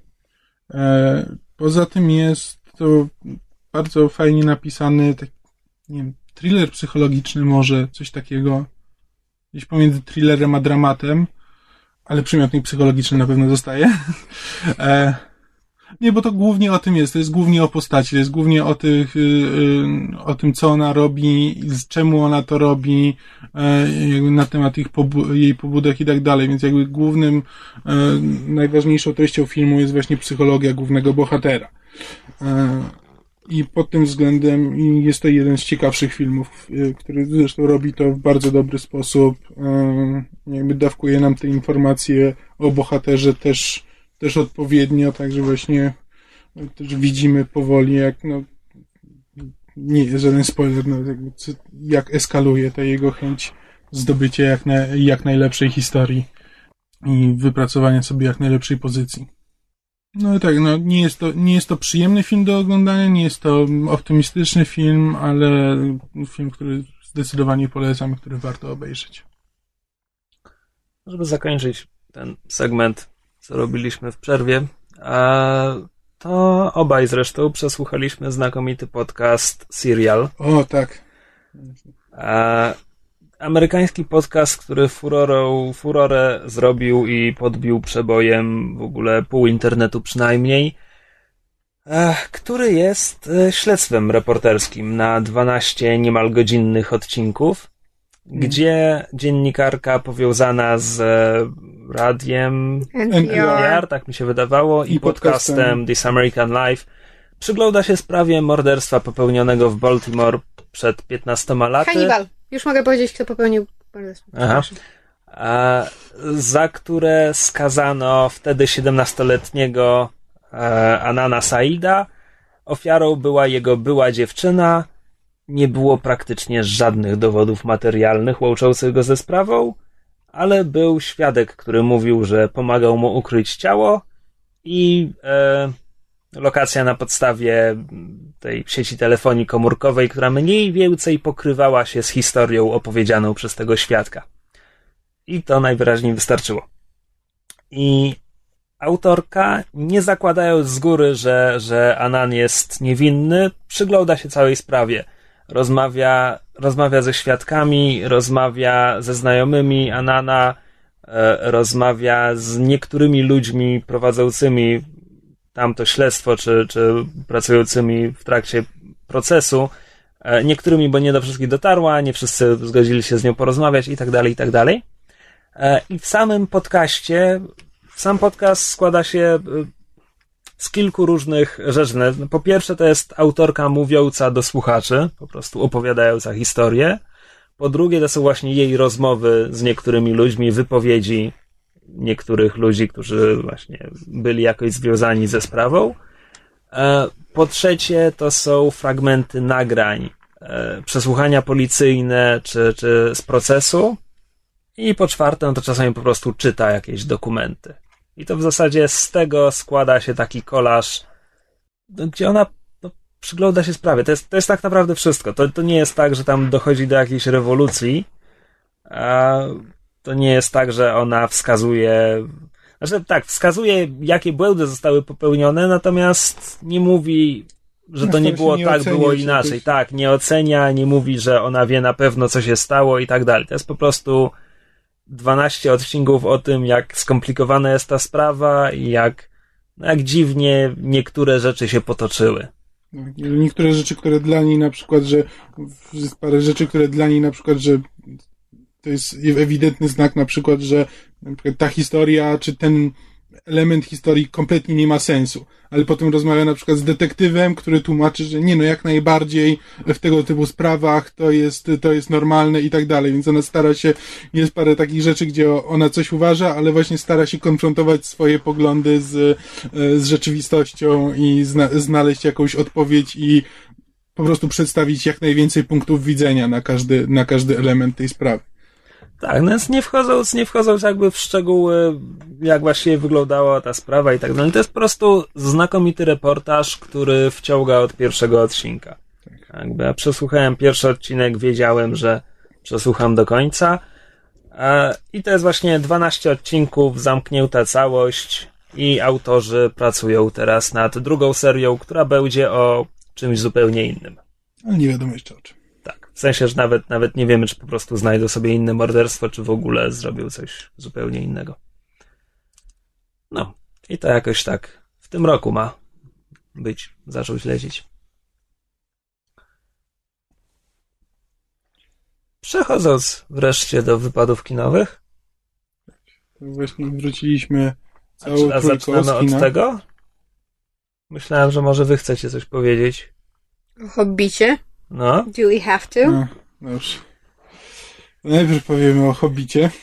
Jaki entuzjazm w głosach. Ja jeszcze nie widziałem, ja pozostaję nieskalany. Znaczy, no, jak ktoś słuchał naszych wypowiedzi na temat pierwszego i drugiego Hobbita, to wie też, co mamy do powiedzenia na temat trzeciego. Zdanie nie, zmieniliście, nie zmieniliśmy i wiemy, że mieliśmy rację. To znaczy, um, okej, okay, jedną za zaletę, którą rzeczywiście mogę powiedzieć e, jakby w, w kontrze do tego, co mówiliśmy o jedynce i dwójce, to jest to, że um, Legolas, który jakby w, w pierwszym i drugim Hobbicie wypadał no jak, jak jakaś, wiesz, anim, animatroniczna lalka podrasowana CGI, tak, tutaj właściwie było tylko jedno szalenie nachalne ujęcie na samym początku filmu, gdzie patrzysz na niego i widzisz robota, bo potem znaczy, tak, było Jackson przede wszystkim trochę jakoś... przystopował z tymi kosmetycznymi e, efektami specjalnymi i już nie jest... Znaczy ja nie wiem, czy on specjalnie przystopował, czy nie mieli czasu tego zrobić, czy technik mu się zbuntował, czy po prostu, ponieważ dużo scen Legolasa to były jakby zbliżenia albo sekwencje akcji, gdzie, gdzie po prostu twarz była rozmyta, no nie patrzyłeś, prawda, na szczegóły, to jakby troszeczkę rzeczywiście się ten poziom obniżył, nie było to aż takie nachalne. Natomiast, no zaczyna się, co mnie szalenie rozbawiło, zaczyna się od Cold Open, czyli to, co gdybyśmy mieli, gdyby Hobbit był dwoma filmami, to kończyłby się, e, spoiler, jeżeli ktoś nie czytał Hobbita, śmiercią Smauga. A w, w, ponieważ mamy trzy filmy, więc tym się zaczyna Bitwa Pięciu Armii. No jakby to jest oczywiste, no że skoro dwójka się kończy cliffhangerem pod tytułem Smok leci na miasto, e, na miasto na wodzie, no to zaraz, zaraz będzie jakaś konfrontacja. I muszę powiedzieć, że nawet, znaczy idiotyczne to było, um, zwłaszcza jakby to, jak, jak Bart zabija Smauga. Znaczy, jakby technicznie. Jakby, technicznie rzecz biorąc, to Bart nigdy nie powinien mieć nawet szansy tak. e, z nim walczyć. Jakby Smaug powinien był zniszczyć to, że wiesz, całe miasto płonie dookoła, ale jedna wieża, z której Bart może, e, może strzelić, najwyższa w całym mieście wieża, wciąż stoi. Tak, przepraszam, przepraszam bardzo, mam takie jedno pytanie. Czy sekret, gdzie smok nie ma łuski, zostaje Bardowi zdradzony przez ptaszka? Nie, on on zauważa, rozumiesz, jak smok lata. To karygodne, żeby tak odchodzić od materiału źródłowego.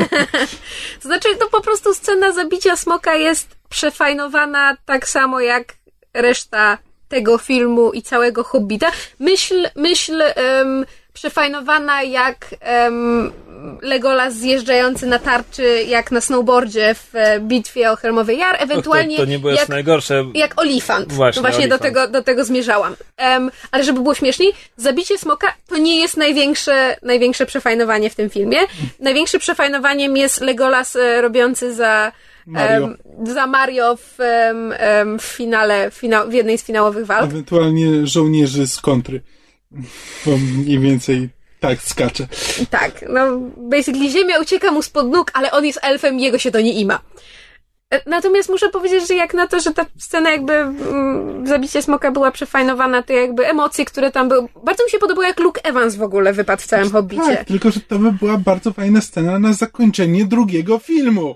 Tak, no jakby tu już, to już we established this, tu już się zgadzamy, no. Tak, bo właśnie ten dramatyczny pojedynek Barda z Smaugiem jest dobrym motywem na zakończenie drugiej części. A na początek pierwszej nie wnosi absolutnie zabójstwo, przepraszam. Na, na początek trzeciej nie wnosi absolutnie nic.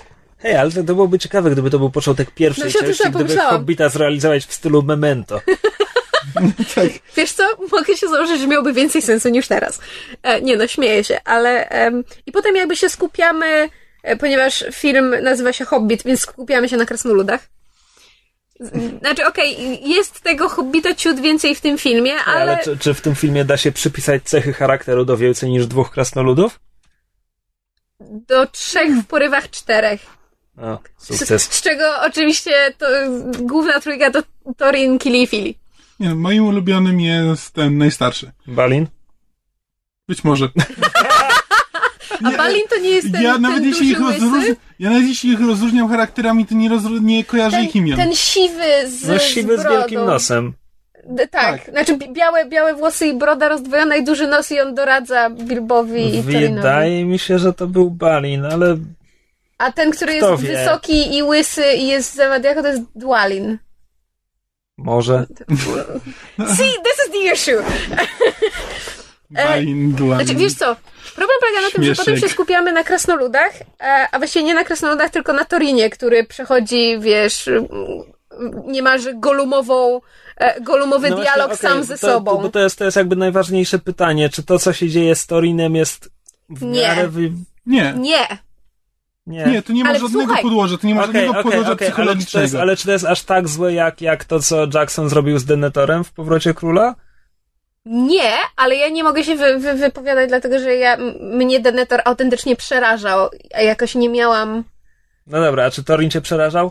Nie, a najgorsze jest to, że Nie, Torin głównie w w tym filmie. Okej, czyli, czyli po prostu wątek Torina jest zwalony w tym filmie, wątek tak? Torina jest zwalony to A, B A to jest- to jest jedyny wątek w tym fatalnie, fatalnie nakręcony, to znaczy to ile tam jest dłużyzn i, i wiesz, ujęć takich, takich wygibających się, że on na zasadzie, wiesz, że on ma jakieś omamy, że on walczy ze sobą, że on Tak, słyszy głosy przodków. scena halucynacji Torina. Kurwa, krasnolud na prostu- LSD. Stary, ja myślałam, że ja po prostu kwiknę w tym kinie. Ja się przez trzy czwarte filmu po prostu chichrałam w kłach, myślałam, że mnie wyrzucą. W każdym razie, i jeszcze, i to wszystko to by było pół biedy. Najgorsze jest to, że Richard Armitage, który nie jest złym aktorem, i jego Torin jest bardzo sympatyczny w momencie, kiedy jest tym twardym, ale jednak tym twardym krasnoludem, ale o złotym sercu, który, prawda, akceptuje Bilba w pewnym momencie i kocha tych swoich siostrzeńców. Są dwa przebłyski em, tego właśnie starego Torina w, w Bitwie Pięciu Armii. Jedna to jest scena z żołędziem, ci, którzy widzieli to od razu skojarzą, a druga to jest jakby pożegnanie z Bilbem. Tak jakby jedyne... To są jedyne momenty, kiedy Richard Armitage gra i gra dobrze. Tak, A wszystko inne to jest taka szarża, że ja się zastanawiam, kto go ale to jest reżyserował. kompletna schizofrenia. Jackson. No, nie, znaczy wiesz co, Jackson, a z drugiej strony przecież Andy Serkis był second unit director No tak, i ale sporo... sec- Second Unit to panoramę i sceny zbiorowe robi. Niby tak, a z drugiej strony Nie, nie, czekaj, momentami... czekaj, nie, bo, bo to brzmi jakbyś chciała zrzucić winę na, na Nie, nie Serkisa. chcę- ja nie chcę a, na ja chcę, ja, a ja chcę tylko powiedzieć, a ja chcę tylko powiedzieć, że dla mnie Jackson jest znakomitym producentem, patrząc na Władcę Pierścieni, ale on wcale nie jest dobrym reżyserem. Jakby Tak, reżysersko nie. Władca On Pierścieni ma, jest... on, znaczy on ma Nie. ten sam problem co George Lucas. Znaczy on ma straszny problem z, z emocjami, znaczy z, z pokazaniem jakichkolwiek niuansów e, emocjonalnych. Znaczy wszystko jest sprowadzone zazwyczaj do właśnie do tego, że to jest magia. Znaczy wiesz, jak jeden z Bilbo. najgłupszych, z Bilbo, najgłupszych Thorin jest zły. Z mojego punktu widzenia to Tranduil jest zły. No, aż tak źle, aż tak źle nie ma, ale jakby kojarzysz scenę z, e, em, z Władcy, gdzie mm, Bilbo właśnie widzi pierścień, będąc w mieście Tak, elfów, widzi tak, pierścień i zamienia się w kukłę. I to jest mniej więcej ta transformacja Torina, gdzie po prostu to się bierze znikąd. To jest tylko i wyłącznie, że w jakiś sposób ten e, arcyklejnot, Nie, nawet nie arcyklejnot, Tak, tak, cała- smocze złoto. tak, po prostu smocze Nie złoto. no, krasnoludzie złoto I ustalili. nawet Nie, mówią- oni, oni je nazywają smoczym oni złotem. To, I oni to nazywają tam smoczą chorobą. Tak, To, to co. Torin przeżywa. Więc to oni to zrzucają wszystko na jakąś chorobę, więc to nie wynika z Torina i to jest właśnie, i to jest dosłownie jest, schizofrenia, gdzie on jest zły. pstryczka, tak, no. on jest zły w jednej scenie, po czym rozmawia z Bilbem i zmienia się w tego starego, dobrego Torina, po czym znowu zaczyna być zły. I to jest po prostu przełączanie na zasadzie bez żadnego powodu. A potem ma złego tak. tripa po krasnoludzkim LSD i znowu jest dobry do końca, a potem umiera. Spoiler. Seriously? No w każdym razie to jest... Znaczy tak, zali um, smoka, znaczy smok jest zajebany i fajnie, fajnie, fajnie wypada scena zabicia, ale powinno to być na koniec drugiego filmu, Mhm. zakładając, że byłyby dwa, a nie trzy. Zjebany wątek Torina, który był, który był właściwie jedynym wiodącym, emocjonalnym wątkiem tej części. Pamiętasz, że Kamil pika te słowa potem? Tak, Okej, tak tylko się... Dobrze, zepsuli for Krzysiaczek's very feminine y, ten vulnerabilities. A skąd takie seksistowskie uwagi? E, cicho. No bo jesteś jakiś delikatny kwiatuszek, przeszkadza ci słowo z Dobrze, zepsuli. Z- zastąpili jakiekolwiek emocjonalne y, jakby, znaczy jakiekolwiek emocje, które mogły płynąć z wątku Torina nagle się pojawiają w wymyślonym na potrzeby filmu wątku e, Tauriel i Kilego. Jakby na koniec Taki ga Galadriela, która udaje Batmana. To jest moja ulubiona, scena. Tak, bo oczywiście musieli, Rozwiń. musieli, no musieli wstawić więcej kobiet do, do Hobbita, w związku z tym, kiedy Gandalf, kiedy jest konfrontacja... Galadriela ma w oryginalnej e, trylogii jedną taką scenę, w której e, nagle wybucha gniewem. All shall love me and despair. Tak, i tutaj odgrywa w ten sposób całą scenę. Konfrontacji z Sauronem, kumasz. Oczywiście. I, I- więc i cały go czas pokonuje, wychodzi, kumasz. wychodzi na to, że mówi głosem Batmana. Tak. Em, ale jakby, no, jakby wszystkie, jak, jakiekolwiek emocje, które można było mieć w wyniku wątku Torina są jakoś przerzucone na wątek e, Tauriel i Kilego, którzy nigdy jakoś, znaczy byli ludzie, którym się ten wątek podobał, jakby byli ludzie, którzy go to, tolerowali, ale raczej wszyscy mieli podejście pod tytułem na, na co to komu, to nie tak było, po co nam to? I jakby wrzucanie w to jakichkolwiek emocji mija się z celem, ale dla mnie najgorsze jest to, że jak na film pod tytułem Bitwa Pięciu Armii, to to, że kompletnie, kompletnie zepsuli Bitwę Pięciu Armii, to to już jest absolutnie niewybaczalne. To znaczy, ja nie mam żadnego pojęcia o strategii. Żadnego. Ty masz, Krzysiek, jeszcze jakieś minimalne pojęcia o strategii, grasz, w, nie wiem, w Civilization, w różne gry strategiczne, coś tam gdzieś mogłeś zdążyć podłapać. Ja nie mam żadnego pojęcia, a i tak oglądając film była, byłam w stanie palcem pokazać błędne decyzje. I to takie, które by zadecydowały o przebiegu całej bitwy, bo biorąc pod uwagę to, jak ona została rozegrana na ekranie w Hobbicie, oni powinni byli przegrać w przeciągu Przecież godziny. To, to po prostu wygląda tak, że, e, to, że e, spoilery lecą, bo spoilerami lecieliśmy e, cały czas, więc Tak, jakby, żeby seriously. było... Tak. Ponieważ musi być ta scena, w której Thorin jednak decyduje się wyjść za bramy i to musi mieć jakieś konsekwencje, ale no powiedzmy sobie szczerze, tych ośmiu krasnoludów nie byłoby w stanie przeważyć szali bitwy, 11? 11 krasnoludów, cokolwiek, to y, zamiast tego po prostu zgłupili armię do tego stopnia, że po prostu Thorin jako jedyny potem jak wychodzi, to wpada na jedyny dobry pomysł w tym całym filmie, tylko że to jest po prostu absolutnie, to- to jest to, co mówiłeś przy grze Endera. Że to nie jest tak, że to Ender wychodzi na geniusza, tylko po prostu cała reszta dzieciaków jest głupsza od niego. I to jest mniej więcej w ten sposób, że po prostu mamy cztery głupie armie, y, jedną mądrą armię orków i potem jeden Thorin, który wychodzi i ma ten jeden Jej dobry pomysł, że i tak. pokonuje. A nie, przepraszam, po drodze orły przylatują i ratują dzień, as usual.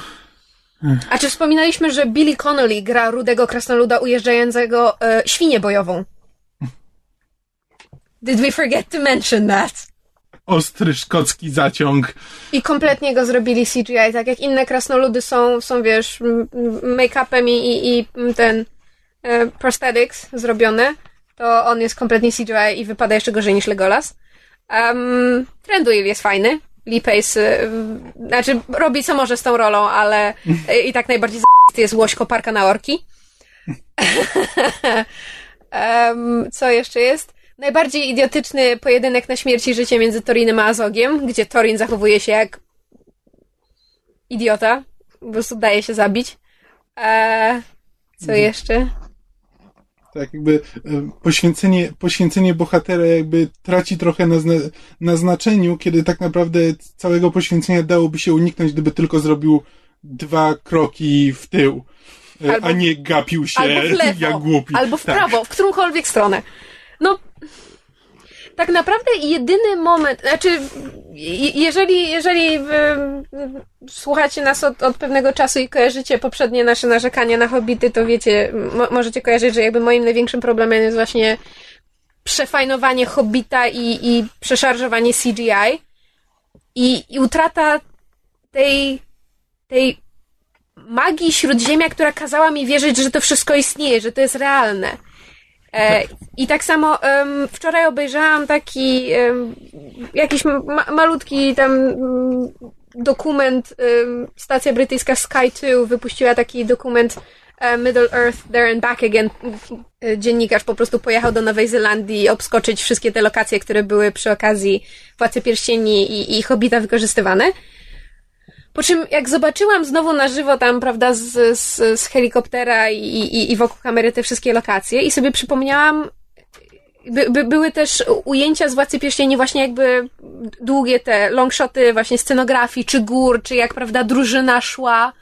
I ja sobie zdałam sprawę z tego nagle, ile w, w całym Władcy Pierścieni było długich ujęć um, scenerii i przyrody jakby te, ten ruch kamery był zupełnie inny i montaż był inny i było więcej zbliżeń na twarzy i więcej takich intymnych scen i jakiegoś pokazywania nam tego świata śródziemia, tych wszystkich rekwizytów i budowli, które oni stworzyli i tych miniatur i tego wszystkiego.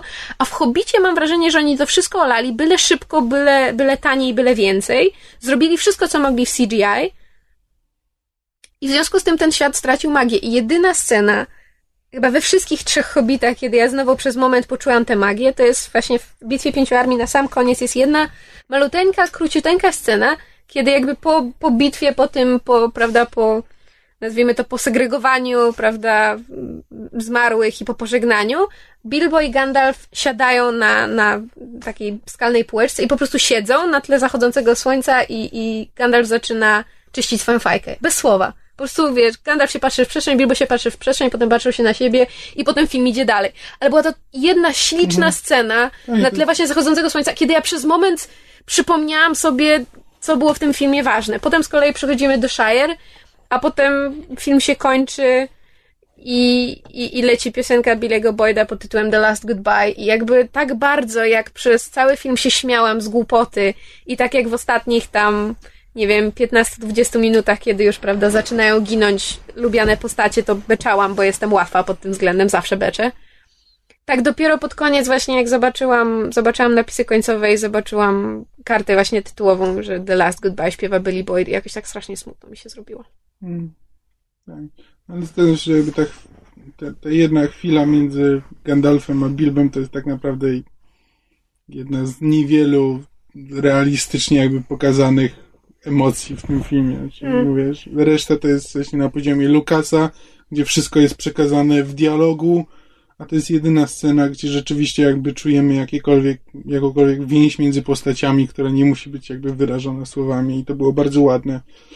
Tylko, że niestety to była jedna scena na 3 godziny 9, film. na 9 godzin Nie, Są jeszcze, są jeszcze dwie rzeczy, ale to są takie, to są takie właśnie drobne niuanse, które mam wrażenie ktoś dostawił jakby niemalże po fakcie, na zasadzie, Kiedy że... Jackson nie patrzył? Nie, na, mam wrażenie, że Jackson sam je dostawił, bo bardzo usilnie próbował powiązać um, jakby Hobbita z, z Władcą Piesieni, który następuje jakby tuż potem. Zresztą... Jak to tuż potem? 50 lat później. Nie, nie chcę spoilować... Hmm. Inaczej, jeżeli o, będziesz oglądał ciągiem Hobbit 1, 2, 3 i potem Władca Pierścieni 1, 2, 3, między trzecim Hobbitem a pierwszym Władcą jest zachowana spójność. Nie chcę tutaj spoilerować, bo to jest akurat moim zdaniem śmiesznie pokazane, ale jakby Jackson bardzo wyraźnie... Za późno na niespoilerowanie, ale no Bardzo wyraźnie próbował nie tylko wizualnie, ale jakby wątkami powiązać, powiązać obie trylogie. Natomiast w dwóch miejscach mu się udało to bardzo dobrze, dlatego że jest wyjątkowo subtelne. Jedno to jest um, w scenie, kiedy y, pod koniec już po bitwie Tranduil rozmawia z Legolasem i y, Tranduil, który przez cały film był totalnym dupkiem, wreszcie zaczyna się zachowywać jak, chciałam powiedzieć człowiek, jak elf. I mówi Legolasowi, że może powinien y, pojechać odnaleźć takiego człowieka, którego nazywałam obierze światem. I wtedy zaczyna lecieć, po pierwsze to jest bardzo ładny ukłon, po drugie zaczyna wtedy lecieć motyw z Drużyny Pierścienia. Jest to dosłownie parę nutek wplecionych w, w jakby w motyw Hobbit, znaczy w, w muzykę z, z Hobbita, ale bardzo fajnie wypada. I potem w Shire jest scena, kiedy Bilbo stoi, znaczy Bilbo, Martin Freeman stoi przed swoim oknem i widać, że walczy sam ze sobą, wiesz, tak nie może podjąć decyzji, czy macać się po kieszeniach, czy, czy sięgnąć po mhm. pierścień, czy nie. I słychać motyw pierścienia z Władcy Pierścieni, te takie niepokojące nuty. I są dwa malutkie, dosłownie tycie fragmenty, ale dla mnie bardzo, bardzo jakby wiele znaczyły w kontekście właśnie powiązania, powiązania filmów. Ale umówmy się, Hobbit, trylogia dobra nie jest, Hobbit trzeci dobry nie jest. Tak, cały czas miałem nadzieję, jakby oglądając pierwszego i drugiego Hobbita, że jakby, że Jackson ma przynajmniej pomysł na jakieś zakończenie i że to jest tylko, wiesz, takie wprowadzenie, no, że musi te trzy filmy zrobić i jako, jakoś musi wypełnić te dwa pierwsze filmy, ale że one do czegoś prowadzą i że po prostu, że będzie miał pomysł na ten, na ten, na tę ostatnią część. Ale niestety nie. Jakby film dokładnie trzyma się tego samego, co widzieliśmy w poprzednich filmach. Nie pokazuje nic nowego, więc jeśli komuś to nie przeszkadzało, jeśli ktoś się dobrze bawił na pierwszym i drugim, to równie dobrze może się bawić na, na trzecim, a jeśli tak jak my miał duże zastrzeżenia do tego, jak jest prowadzona ta historia, jak jest przedstawiony ten świat, to nic się nie zmieniło i, i na to się trzeba przygotować. Znaczy mówmy się, ja się świetnie bawiłam, ale z zupełnie innych powodów. Byłem średnio zadowolony z drugiego Hobbita i cierpiałem na pierwszym i naprawdę nie wiem, czy, czy iść na ten trzeci, czy nie. Możesz odpuścić. Znaczy, inaczej, ja, ja, ja poszłam, bo, bo chciałam wiedzieć, jak się kończy i jakby z takiego um, nazwijmy to kronikarskiego obowiązku, żeby pójść na tego Hobbita, obejrzeć i stwierdzić okej, okay, zakończyłam przygodę ze Śródziemiem, już nieważne jak, jak mi będzie smutno, to będę wracała do Władcy. Mhm. Albo będę oglądała dodatki do Hobbita, bo jakby dodatki do Hobbita, jeszcze jak ja cię mogę. Tak, Martin Freeman pokazujący fakat za Tak. Albo oglądanie, jak nagrywali piosenkę Krasnoludu. No, tego typu rzeczy nadal mnie kręcą, bo ten świat nadal mnie kręci i jakby sam proces powstawania tych filmów to jest nadal coś niesamowitego i to w jaki sposób odnosi się do tej mojej miłości do Śródziemia i tego takiego poczucia wracania do domu, ale same filmy, same Hobbity jako trylogia w ogóle nie, nie ruszają mnie niestety. Ale może przejdźmy do weselszych um, tematów? Do weselszego filmu? Nie, do weselszych tematów. Nie powiedziałam filmu. Do weselszych tematów, czyli um, filmu Whiplash, z którego właśnie um, wyszliśmy. Znaczy nie właśnie, dwie godziny temu. E... No. Wprowadzenie dla ludzi, którzy nie wiedzą o co chodzi. Whiplash to jest taki czarny łabołć tylko o perkusjoniście. Główny bohater to jest 19-letni student nowojorskiej szkoły muzycznej, najlepszej szkoły muzycznej w kraju, który marzy o tym, żeby dostać się do, do zespołu jazzowego, którym szkolnego zespołu jazzowego, którym kieruje nie wiem, no to jest najlepszy zespół w najlepszej szkole w kraju, tak? I właściwie nie do końca film pokazuje, jaki stosunek ma Andrew do, do tego dyrygenta, tego zespołu. Jakby nie, nie wiadomo, czy on go traktuje jako jakąś żywą legendę, czy coś, dlatego tak się trochę zacinam, kiedy, kiedy o tym mówię. No w każdym razie dyrygenta tej, tego zespołu... Znaczy jest to dyrygent, który w tej szkole ma pewną renomę, i jakby nie do końca, nie, na początku nie do końca wiemy, z czego te, to wynika. Czy to jest szacunek, czy to jest lęk, czy to jest mieszanka. No tak, tak, no ale jakby jasne jest, że najlepsi z najlepszych grają tak. pod jego okiem, tak? Więc głównemu bohaterowi imieniem Andrew bardzo zależy, żeby się tam dostać. A, no i w końcu ma swoją szansę i zaczyna cierpieć katusze z tego powodu. I, i o tym jest reszta filmu. Więc dyrygenta gra J.K. Simmons i jego metodą na wydobycie talentu z człowieka jest, to jest go... E, Drill Sergeant z Full Metal Jacket. Tak, poddać go maksymalnej presji, zgnoić jak tylko się da i zobaczyć, czy się złamie, czy, czy właśnie zalśni. Tak, to, to jest mój największy problem z filmem, znaczy właśnie pokazanie tego nauczyciela i to, jak film go pokazuje. Znaczy, że tak trochę no, mimo wszystko pokazuje to jako skuteczną metodę. Znaczy, to jest trochę no tak, tak, ale też nie ucieka od pokazania ceny tego wszystkiego. No tak, no. Znaczy mi się podoba to, że jakby film sam nie ocenia swojego bohatera, tylko nam pozostawia decyzję, czy, czy też mm. przyznaje, znaczy, czy jakby przyznajemy rację, że cel uświęca środki. Ocenia. Czy... No wiesz, ostatnia scena to Że muszę to, wyciąć. To Kamil właśnie wyciął kawałek, w którym spieraliśmy się o zakończenie, które różnie oceniamy. No dobra, e, przede wszystkim ten film to, to są dwa koncerty. Jeden koncert to jest muzyka, która jest rewelacyjna, to jest, to jest jazzowy zespół i muzyka jest po prostu Fenomenalna. No. E, a drugi koncert to jest J.K. Simmons, który... Jak, jakby, to, jakby to ująć? To jest J. Jonah Jameson ze Spider-Manu z e, Raimiego, tylko tutaj może przeklinać i robi to często i, i ten pomysłowo, często i pomysłowo. A, a grający Andrew Miles Teller. Miles, Miles Teller jest bardzo dobry w tym, co robi. To jest takie niezwykle, jakby chcę powiedzieć, że to jest wyciszona rola, poza tymi paroma tak, wybuchami. Tak, widać, widać taki, że no, mimo wszystko jest cichy, jakby trzyma się z dala, z dala od ludzi, ale jest tam pod powierzchnią gdzieś nie, nie, aż, nie aż tak głęboko ukryty gniew i wściekłość na cały świat. I właśnie tak, taka e, lekka pogarda dla, e, dla innych, która wychodzi na wierzch parę razy, ale mimo wszystko przez większość czasu jest właśnie wyciszony i e, trochę z boku. Znaczy mnie strasznie strasznie boli, że, że bardzo często przy tym filmie e, się, się właśnie mówi o roli Simonsa i zresztą przejawia się to w, w nominacjach, które ten film dostaje, bo Simon z tego co kojarzę dostał nominację.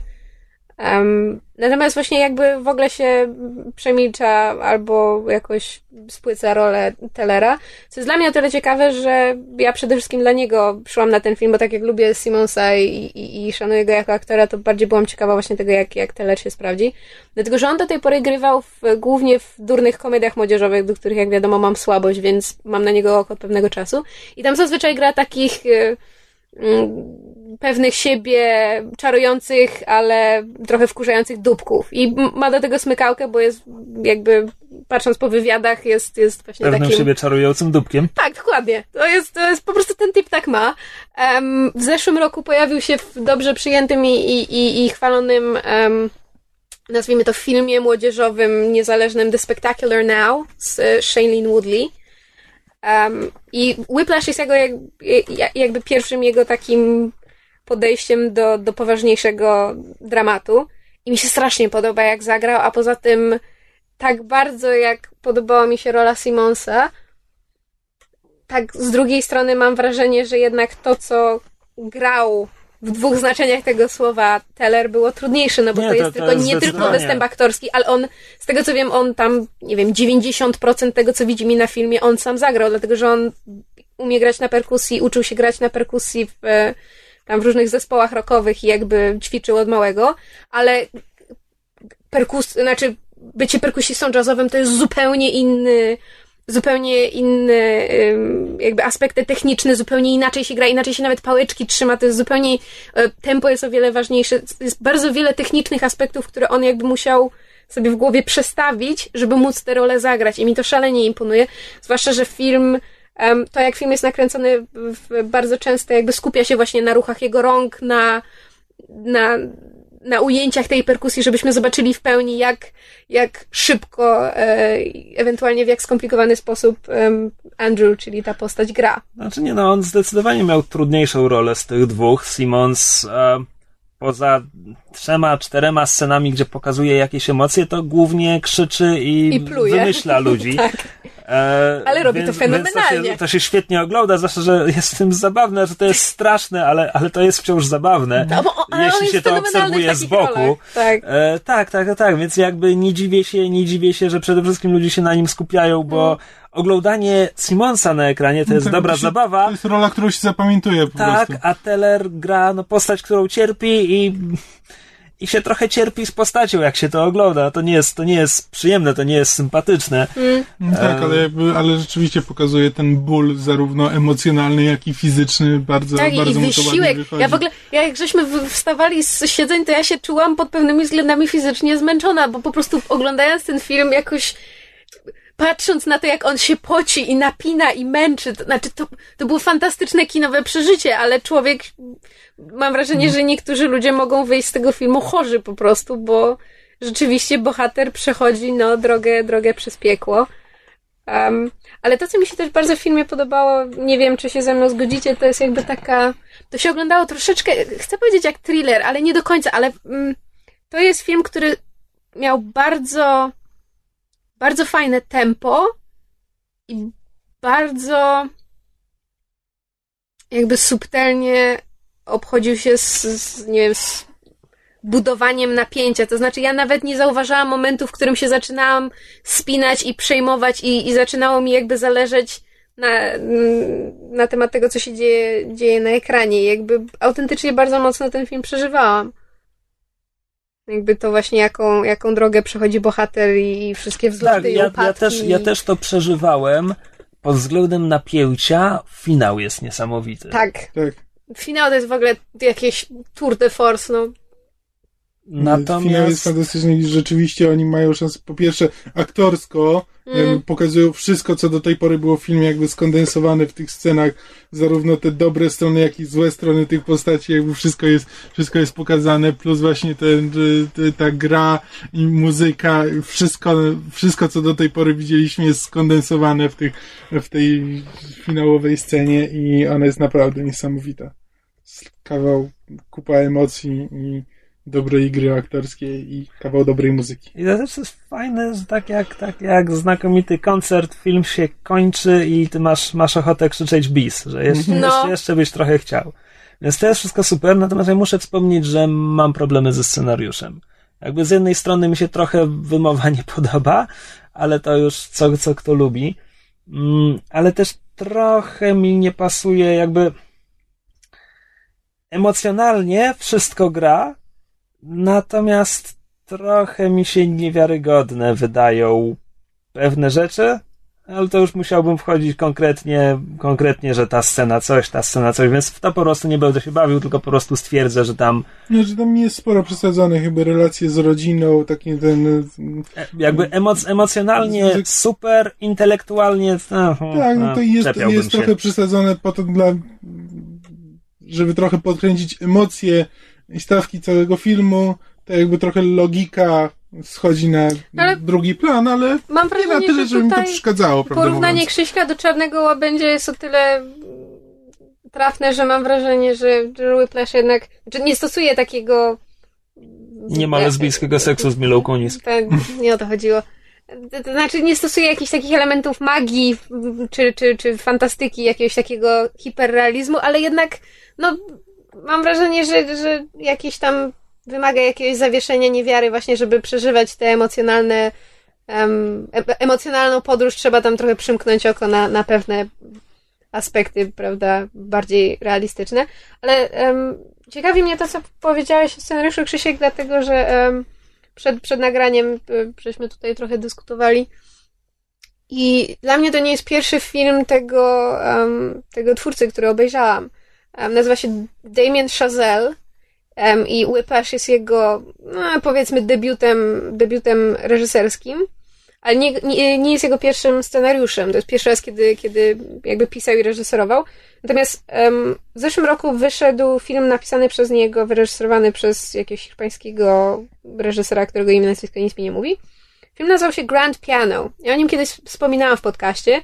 E, to był film um, a la Phone Booth z Colinem Farelem, gdzie e, pianista koncertowy dostaje telefon pod tytułem Trzymam cię na muszce karabinu snajperskiego, jeżeli nie zagrasz koncertu swojego życia, jeżeli pomylisz się chociaż w jednej no, nucie, to, to cię zabije. Czy tam zabije twoją matkę, żonę, siostrę, babcię i prababcię. Tego typu. I w e, pianistę wciela się Elijah Wood, w snajpera John Cusack. Ja, jak zobaczyłam trailer tego filmu, jakby samą ideę, to po prostu nogami się nakryłam z, z jakby z radości i z zaskoczenia, bo nigdy nie wpadłabym na tego typu pomysł. Naprawdę? Dla mnie to wciąż brzmi strasznie głupio. Znaczy, wiesz co, znaczy, sama idea połączenia jakby muzyki i filmu o muzyce właśnie z wątkami thrillerowymi, dla mnie to jest kompletnie niespotykanego. Jakby ideowo mi się podoba. jakby to, jak zostało wyegzek wyegzekwowane, to już zupełnie osobna kwestia, bo właśnie Grand Piano, te fragmenty, które dotyczą muzyki, są, są, są rzeczywiście bardzo fajne, ale jakby no, tempo jest pokićkane i jemu się potem fabuła gdzieś gubi i mam wrażenie, że pod koniec to jakiś twórcy nie bardzo wiedzieli, jak chcą, żeby się film skończył i kończy się jakimś absolutnie przedziwnymi scenami, które nawet nie wiem, jak do końca interpretować. Ale jakby to połączenie właśnie muzyki i takich rosnącego napięcia bardzo mi się podobało. Um, I tutaj w Whiplash widzimy tego więcej, a co najważniejsze, widzimy to lepiej. I mam wrażenie, że, że jakby Chazelle się, się rozwije jako twórca i też to, że on miał kontrolę nad tym filmem jako, nad, nad tym filmem jako reżyser, że to mu bardzo wiele dało. Um, I osobiście zamierzam mieć na niego oko o, o kolejnym jego projekcie La La Land. Jest już bardzo głośne, że tak powiem, w, w kuluarach. Wszyscy bardzo czekają na ten film. To będzie um, musical, już bardziej stricte. Um, a to jest jakby wszystko jest niesamowite i, i odzew na Whiplash i to, jak dobrze został przyjęty, ile nagród na festiwalach zgarnia. Biorąc pod uwagę, że sprawdziliśmy na IMDb, Chazelle jest z 85 roku. On jest plus minus w naszym wieku. Więc... Wpełza w kompleksy, nie? Znaczy, wpełza w kompleksy to A, ale B, B imponuje, a poza tym jakby tym bardziej jestem ciekawa, co zaprezentuje w um, przyszłości. I bardzo liczę na to, że będzie się trzymał motywów um, około muzycznych, bo mam wrażenie, że bardzo fajnie mu to wychodzi i ma taką pod tym względem jak taki, taki zmysł estetyczny i, i, i pomysły, które mi się bardzo podobają. No, w każdym razie gorąco polecamy, idźcie koniecznie. Tak. Warto dać filmowi zarobić. A przynajmniej ten soundtrack przesłuchajcie na jakimś Spotify'u czy gdzieś tam. Och tak, Spotify gdybyście, koniecznie. Gdybyście mieli już film oleć, to soundtrack warto. To tyle chyba w tym tygodniu. Mamy nadzieję, że podobał Wam się nasz e, wielki powrót. Myszmasz 2.0. Tak, uszli tę okazję, e, nie zmieniliśmy absolutnie nic. Tak, tak, od teraz będzie tylko więcej tego samego. Tak, kompletnie nieprzygotowani, mysz siedząca cicho w kącie i Krzysiek patrzący się na mnie dziwnie. A Kamil mówiący właśnie. Wszystko, wszystko co Ale najlepsze. przynajmniej tym razem z czarnym notatnikiem. Wszystko co, naj... Wszystko, co najlepsze w tym podcaście. Dobra, e, nie przedłużając. E... Do usłyszenia w do przyszłym usłyszenia. tygodniu. Słuchaliście podcastu Myszmasz. Możecie nas znaleźć na myszmasz.pl lub polubić nasz fanpage na Facebooku. Możecie nam także wysłać maila na myszmaszpodcast.gmail.com Jeśli do nas napiszecie, będziemy szczęśliwi jak świnia bojowa przy fortepianie. Co? Dun, dun, dun. Oink. Oh, wow. Załamałam Krzyśka. Wiesz, że ludzie będą tego słuchać, tak? That's the point.